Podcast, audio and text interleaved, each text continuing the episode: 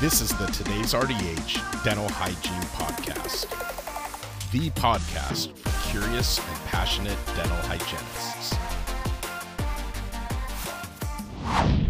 20 Ways Dental Patients Drive Dental Hygienists Crazy by Kim Kaiser, RDH.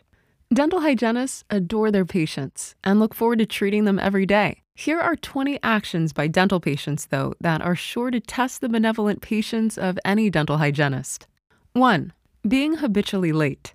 We value your time as a patient and make that appointment specifically for you. I understand that sometimes things can't be helped, such as an accident, road closure, etc. Just leave early enough to get to your appointment. You can always use Google Maps to refresh your memory on the estimated drive time.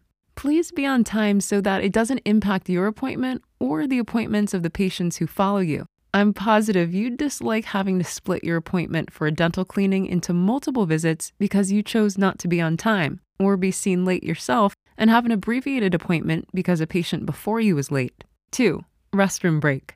When you've been sitting in the waiting room for several minutes, you then must use the restroom as soon as your name is called to go back. A dental appointment is tightly structured to try and address all of the patient's needs in a rather short amount of time. So please take care of any needed things while you have those few minutes of time before your appointment. Talk to the front desk about insurance or address changes. Use the restroom and turn your cell phone on silent. Do all those things beforehand. With this said, we of course understand if you have a medical condition that causes you to need to use the restroom immediately. 3. Being on your cell phone throughout your appointment.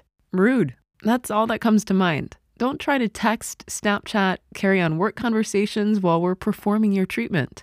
It's highly annoying, dangerous to be competing for the space we need, and again, it's just rude. 4. Having no clue about your own medical history. This is kind of a big deal. Please be an advocate of your own health. No one should know better than you what medications you take and if you've had any changes since your last dental visit. Make a written list, put it in your cell phone, or whatever works for you. Just please be aware of the medicines you take and the dosages. Your medications and medical conditions can affect your oral health and the treatment we give. We aren't asking about your medical history to be nosy. 5. Refusing radiographs, periocharting, and needed treatment. We only want what's in your best interest for your dental health, and that's why we recommend such things. Without them, we're unable to completely diagnose problem areas you may have and treat them early. To see is to know. Not to see is to guess. And we won't guess when it comes to your oral health. 6. Telling us how much you hate being there. I compare this to whining. There isn't a problem with the atmosphere of the office, staff treating you, the dentist, the fees, or the equipment used. Everything is as good as it could be. You, as the patient, just don't like the dental experience, period. I get it. But I would never come to your home or place of business and talk about how much I despise being there, unless there was perceived wrongdoing that the office needs to address. I'd keep it to myself, as should you. I realize some patients deal with anxiety issues about the dental office. Those are not the people this is directed at. It's good for us to know if you're truly anxious so we can help reduce those stressors.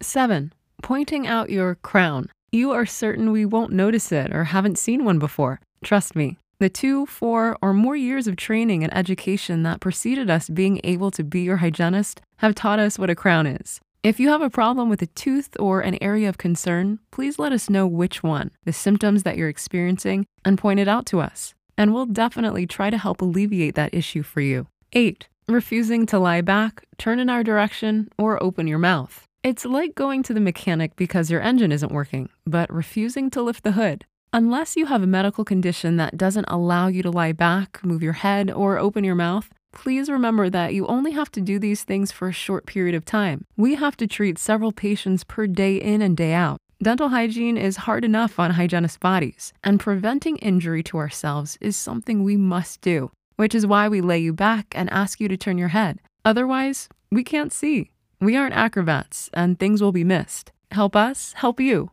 9 saying how you bought the doctor's car, home, or vacation. Sure, you contribute to the overall wealth of the office by being a patient, and we value you for trusting us with your care. But saying such things really comes off as tacky and petty. Put yourself in our shoes. Would you like us saying that to you at your place of employment? 10. Lying about flossing. We know when you don't. It only hurts you when you're not cleaning interdentally daily, so no need to lie. Talk to us about why you don't and maybe we can come up with a solution together. 11. Not being compliant with our suggestions and tips. We offer our professional advice to you. You come to us for help, and you trust us with your dental care. So why not implement some of the things we recommend to help you take better care of your teeth and gingiva? It's a win win. 12. Acting as if saliva in your own mouth is toxic, so you gargle it at us in the back of your throat. It will not poison you. I promise. Chances are your hygienist is on standby with that trusty suction, so there's no need to gargle it. We definitely see it pooling in your mouth and we'll take care of it. If you prefer to be in charge of the suction so you can use it as you feel it's needed, relay that to your hygienist at the beginning of the appointment. 13. Being extra needy. You want a pillow behind the neck, blanket on your lap, drink of water before and during treatment, earphones for your phone, having to repeatedly apply chapstick, and shoes kicked off. Really? It's a dental appointment, not a spa treatment or massage therapy. Get comfortable, but be reasonable. 14. Being habitually early and then mad when you have to wait. On occasion, we may be early and able to get you back quicker, but it's not a guarantee. So don't get agitated that you're seen at your appointment time. See points 2, 3, and 4. You could do some homework.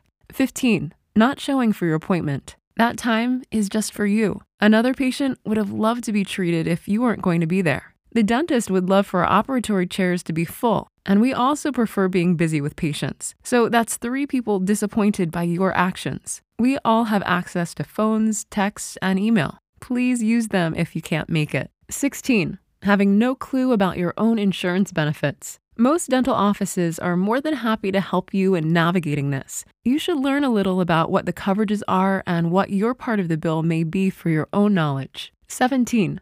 Treating our front desk staff poorly. Don't be sticky sweet in the back, and then when it comes time to check out and pay your bill, you turn into a grump. The ladies or men up front have a job to collect payment for services rendered. Don't make it ugly. Discuss financial issues prior to your appointment so that no surprises arise. Most offices will give patients a treatment plan with the cost included prior to scheduling. If there are any questions or concerns, please discuss them prior to scheduling, or a phone call to the office a few days before your appointment could help solve any concerns. 18. Complaining about the decor. We all like different styles.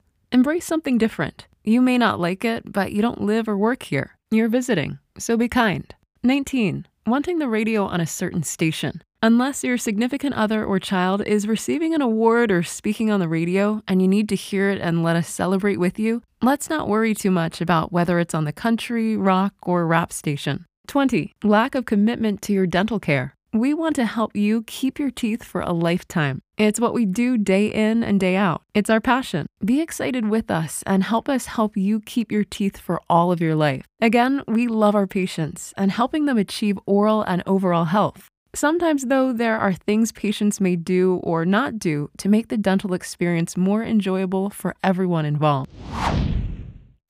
Thank you for listening to the Today's RDH Dental Hygiene Podcast. Subscribe on Apple Podcasts, Google Podcasts, Spotify, Stitcher, or wherever you listen to your favorite podcasts.